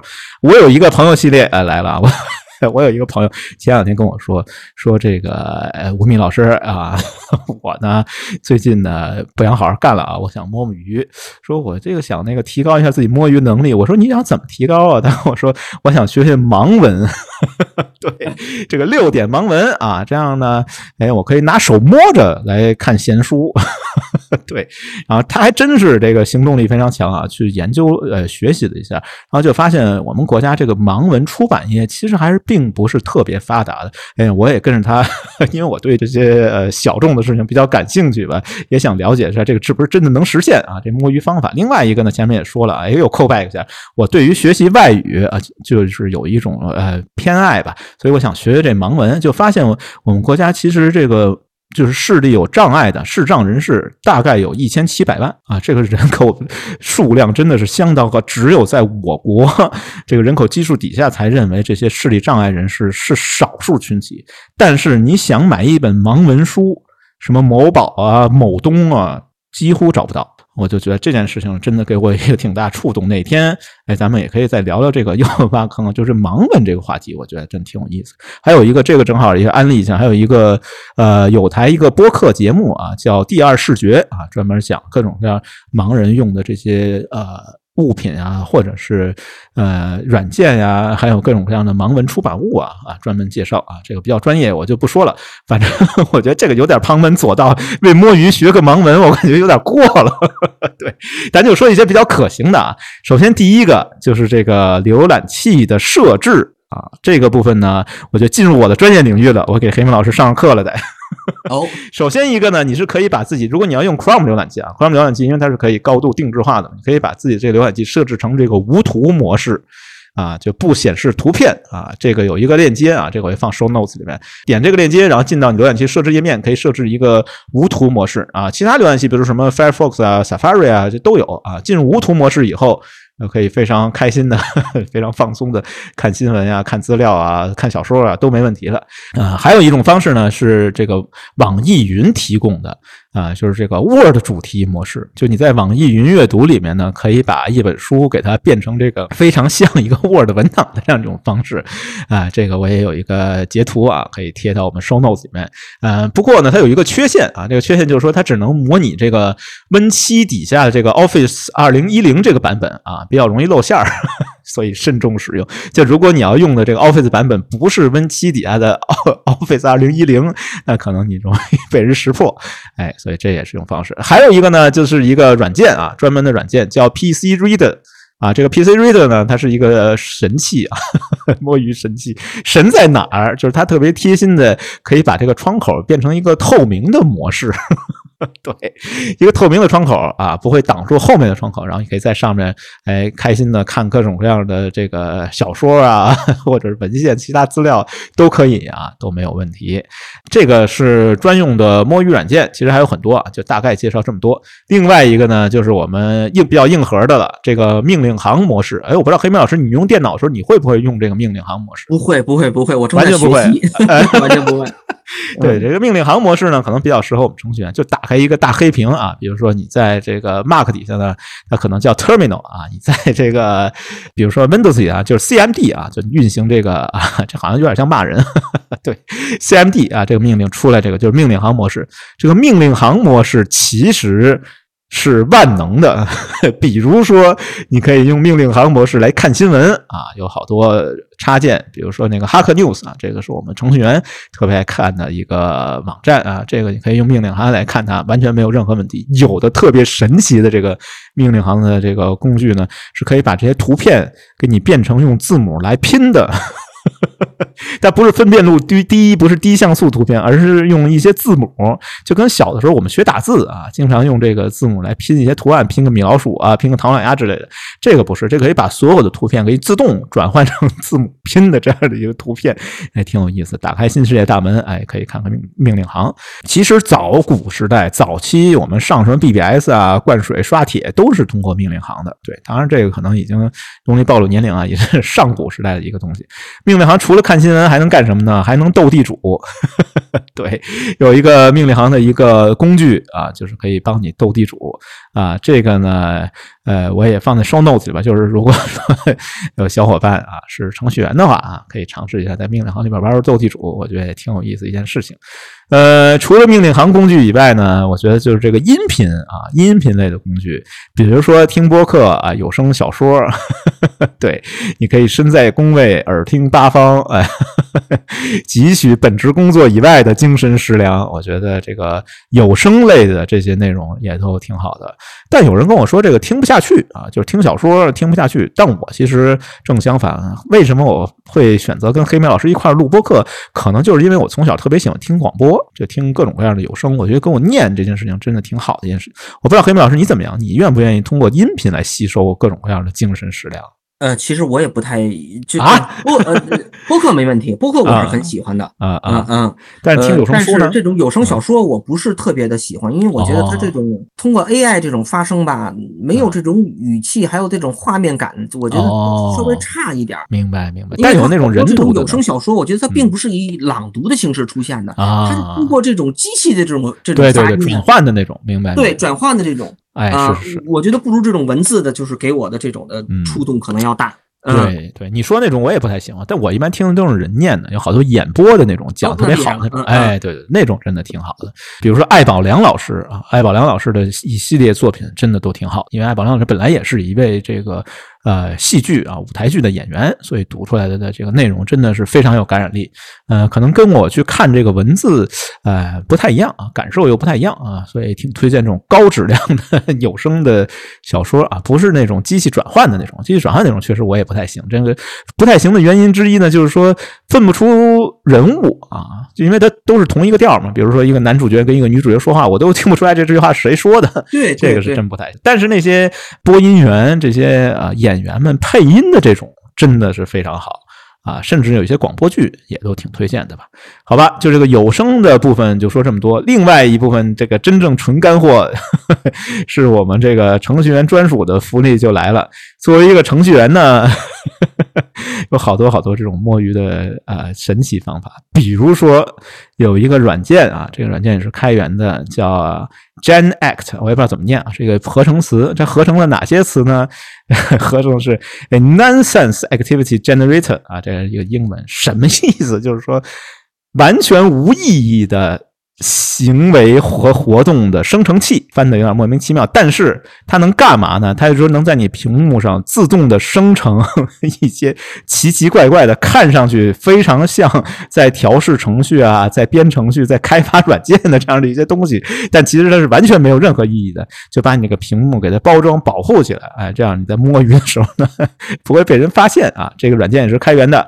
啊，然后也有这种网页版的链接啊，我觉得呢，一个温馨提示是什么呢？你要想用这个来表演加班、表演工作呢，别忘了多开几个窗口啊，不然你单开一个窗口可能容易被人识破。这个我觉得就不太适合黑莓老师了，但是对我们程序员来说，这个是挺重要的一点啊。另外一个呢，就是各种各样的这个插件啊，比如说我们开发工具，这开发工具呢，大家我不知道大家用什么开发工具，比如说 VS Code 啊，比如说 IT 啊，这些开发工具。看上去非常像在工作嘛，是我们这个 工作的工具，但是呢，它是也是可以来定制化的。对，有好多奇奇怪怪的插件啊，我就列举几个，比如说一个叫 Embedded Web Browser 啊，这个是一个嵌入式的一个浏览器啊，你装上这个插件以后呢，就可以在开发工具里面来 呃刷各种论坛、各种网站啊。还有一个呢，跟那个前面提到那个 PC Reader 类似，它叫 Thief Books 啊。也是在这种开发工具里面去看小说啊，看各种文字资料的这样的一个。呃，摸鱼的一个工具啊，这个呢，呃，都有链接啊，大家可以尝试下载安装一下。另外一个呢，就是这个刷题神器，叫呃 Lead Code 啊，这个呢，我估计黑明老师可能更不太清楚了，这是干嘛用的呢？就是找工作啊，因为我们程序员嘛，出去面试找工作呢，通常都会给你出好多笔试题，这笔试题里面就是很多编程题。然后有一个网站叫呃力扣啊，简称力扣，这个力扣呢就收集好多这种啊各种各样的面试题啊，一般去找工作之前。呢都得把这题刷一遍，对，这样的一个网站。但是你要是呢，在他网站上、官方网站上刷呢，哎，就容易露馅儿啊，就暴露太明显。老板过来一看，哟。你小子这种刷题呢？看来你不稳定啊！你要找下家了，干脆给他开了得了。为了避免出现这种尴尬情况呢，你可以在自己开发工具里边装这样一个叫 Late Code Editor 啊这样的一个插件，哎，可以非常愉快、开心的刷题。对，一一杯茶、一包烟，立刻刷一天啊，完全没有问题。前面这些呢，就是我们这个程序员专属的这些 摸鱼工具。另外一项，我觉得也可以啊，供大家参考，就是万一被发现了。咱得有这个应急预预案，对吧？因为我们常在河边走，哪有不湿鞋呢？你摸着摸着，老板来了怎么办？哎，有三个工具给大家推荐一下啊。第一款工具呢是 Chrome 浏览器的一个扩展，叫 Toby。对这个 Toby 呢，你只需要点一下图标，它自动会把你的这个会话，也就是 Session。就是你浏览过的所有的页面全部给它一键存储啊，存好以后不留任何蛛丝马迹，把你的这个 Chrome 给它关闭啊。因为我，但我感觉现在 Chrome 内内嵌也有这种能力，就是你呃关闭 Chrome 以后呢，再启动的时候也可以把所有的标签都给它恢复过来啊。这个是最初级的，在浏览器这个层面上，在操作系统这个层面上呢。哎，就比较推荐这个叫虚拟桌面。我不知道黑米老师你用没用过这个功能啊？不管是 Windows 也好呢，或者是 Mac OS，Windows 好像是 Win 十以后就有了这个虚拟桌面，Mac 应该是很早版本就，有，也就是你可以开多个桌面，摸鱼一个桌面，工作一个桌面，对，然后老板来了赶紧切换啊，可以设定一个快捷键，一键切换啊，这个隐藏性也是非常好的。但我觉得切换的这个快捷键。哎，要设定的好了，不然是我之前曾经尝试过，就是来回切换虚拟桌面，后来我不爱用的原因就是说它这个容易误操作。对你正开心的工作呢，突然进到摸鱼区了，对，然后你正开心的摸鱼，突然进到工作区了，容易被打断。所以这个呢，可能要训练一下自己，比如你可以用触控板的手势啊，鼠标的这个快捷键啊，或者是组合键之类的，反正给它设置好了，哎，就可以用这个虚拟桌面。我觉得这个呢，可能都是相对比较低科技的啊。这种不管是浏览器的插件也好，或者是这个虚拟桌面这种切换，真正高科技的是什么？这个软件也是一个开源软件，叫 Both Sensor 啊。对你找一个领导的照片儿。哎，给它放在这个工作目录底下啊，然后呢，我们通过训练一个人脸识别的一个程序，一个模型，哎，老板靠近你的时候，这个摄像头捕捉啊，用这个运动捕捉人脸识别的方式，哎，捕捉老板来了，然后自动调用、自动切换 这个虚拟桌面，或者是自动来调用这个 Chrome 浏览器的这个插件，来使这个电脑的桌面恢复到工作状态。哎，这个是一个高科技的解决办法。黑明老师有没有心动？我可以帮你安上这个软件。我们在在医学里面可能比这个还要高大上啊！真的，因为可能都涉及这个深水区了。哎呦，就是我看咱咱们刚才讲了好多东西吧，其实我觉得都是遮遮掩掩的摸鱼啊啊啊！有光明正大的吗？哎，讲讲讲，真真的是有光明正大，因为这种东西我们为什么说这种渗水，就是只有这种医务人员之间才能理解。哦，对，其实，在医院里这种好多这种摸鱼行为呢，可能真的是光明正大的，没有什么不不用什么插件啊、虚拟桌面啊，但是这种东西就能不能说啊？要不然别说啊，要不然私聊，哎，私聊私聊，私聊，对对对，咱们可以那个留个扣啊，这个希望这个感兴趣的小伙伴们，哎，可以私信跟我们交流一下这个深水区付费节目，对，付费区，哎，打赏以后给钱就能说了，给钱什么都能说。好吧，好吧，那这个我觉得这个摸鱼的方法呢，呃，就说这么多吧。但是还得往回拉一拉啊，我觉得咱们这个确实深水区干货聊太多了，往回拉一拉，就说这个说说这个摸鱼和工作之间的一个关系。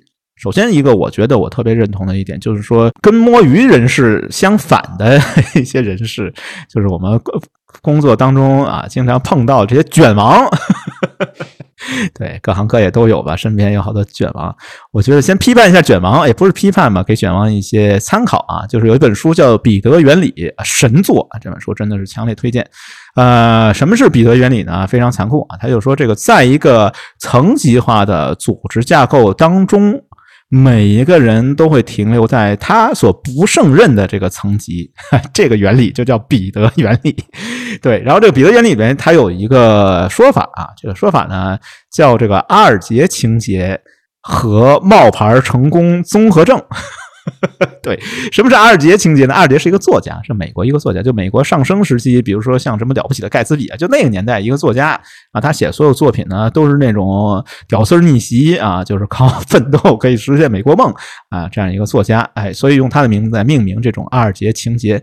这个阿尔杰情节意思就是说，他相信啊，有阿尔杰情节的人相信，只要我积极进取。啊，拼命工作，玩命卷，我就可以比其他人晋升的更快。这个就叫做阿尔杰情节。但是很不幸的是什么？这种看法是完全没有任何科学证据的。对，找不到任何科学证据。它仅仅是一种妄想式的说教，而且呢，哎，医学又来了啊！黑梅老师，这个东西，我觉得我们这个节目最好就是什么东西都能跟医学搭上。这个呢，往往有这种阿尔杰情节，或者刚才提到这个叫冒牌成功综合征，哎，有这样的这种心态的人，他往往会受到胃溃疡。失眠，所以为什么说跟睡眠这期节目强相关呢？就是你处理不好你的工作以外的八小时，你可能就会影响你睡眠那八小时。所以往往有胃溃疡的人，黑妹老师，你注意观察一下，你可以问问他，他是不是工作当中是卷王？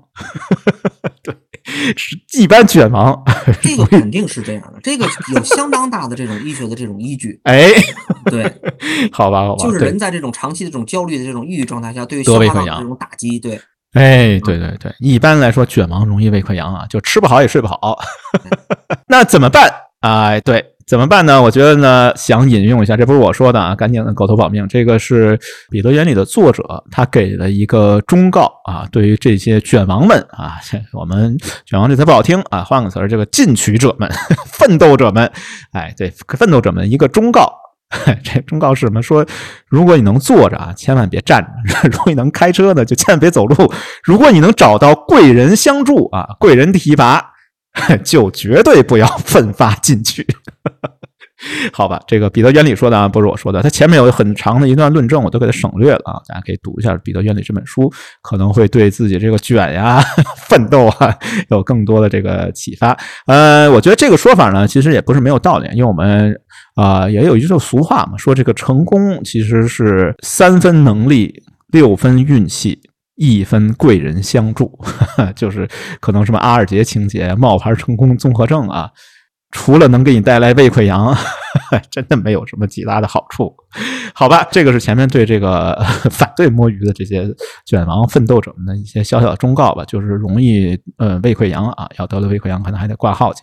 但是呢，我觉得呢，也不能完全否定它，可能还是得是限定一下，就你摸鱼摸时间太长了也不行啊，就是跟我们前面说的一样啊，就是说摸一段时间鱼，哎，工作一段时间，哎，按照这个呃 break，就是这个基本工作休息这样一个循环，我觉得可能是是最好的。还有一点我想说的是什么呢？就是说这个努力啊，就是工作的努力，其实它也遵从这个边际效益递减定律的。这个呢，也不是我说的啊，这个也是一位剑桥啊，剑桥毕业的一个学者啊。这学者其实最近好像还经常来中国，他原来是研究人类学的啊，这名字我一下忘了。反正他就讲说，他们在剑桥的时候就总结这个一个考试的边际效益递减定律啊，什么意思呢？就比如说你考试啊，你想混一六十分，可能你努力三天啊，你就能得一六十分。你要想呢得七十分，可能你得认真学习一个礼拜。你要想得八十，可能一个月；你要想得九十、一百，可能半年见了。这个我还真不同意，啊，是吗？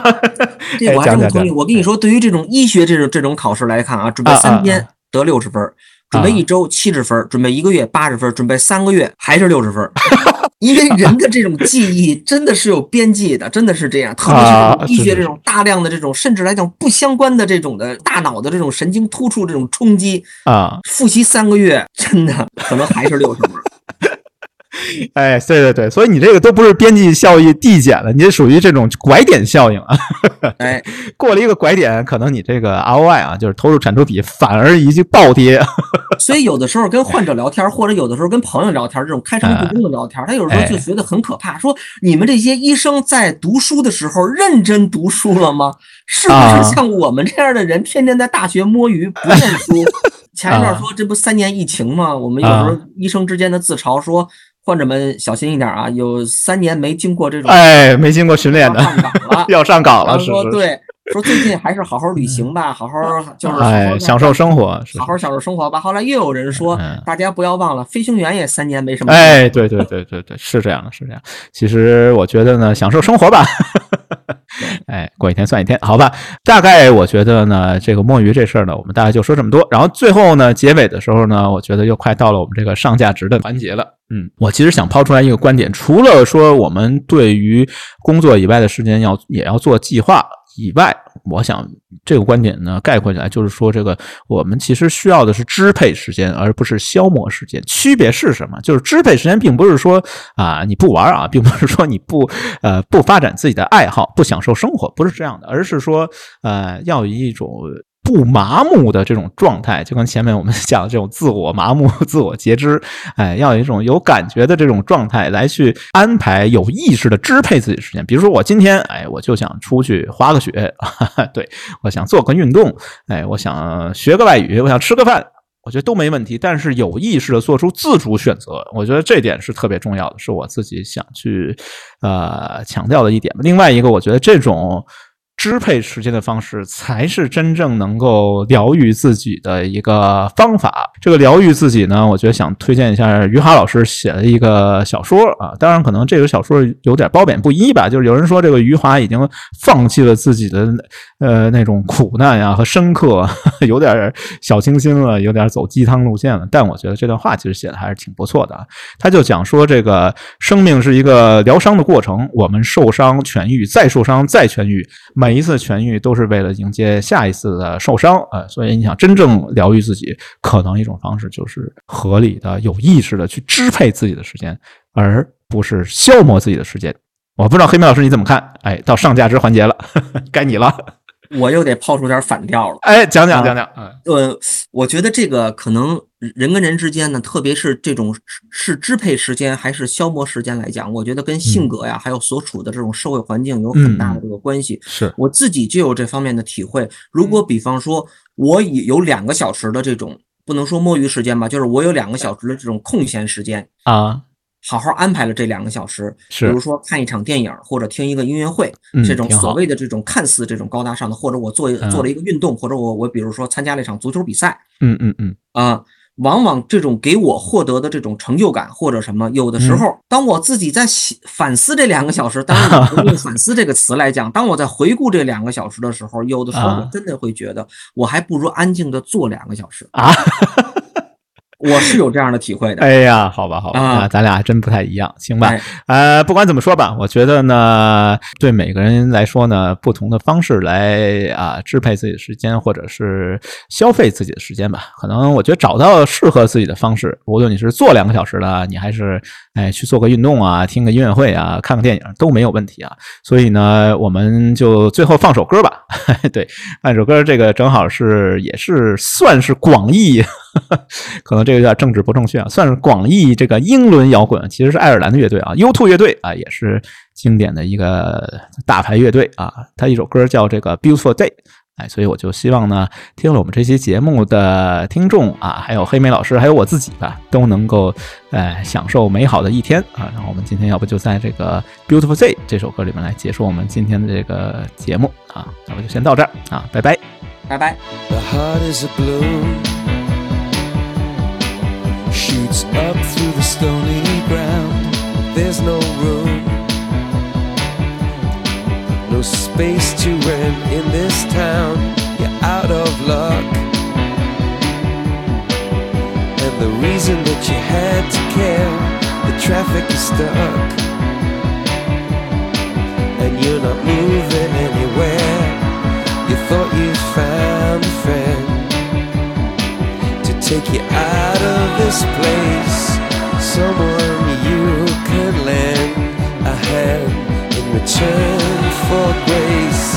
It's a beautiful day.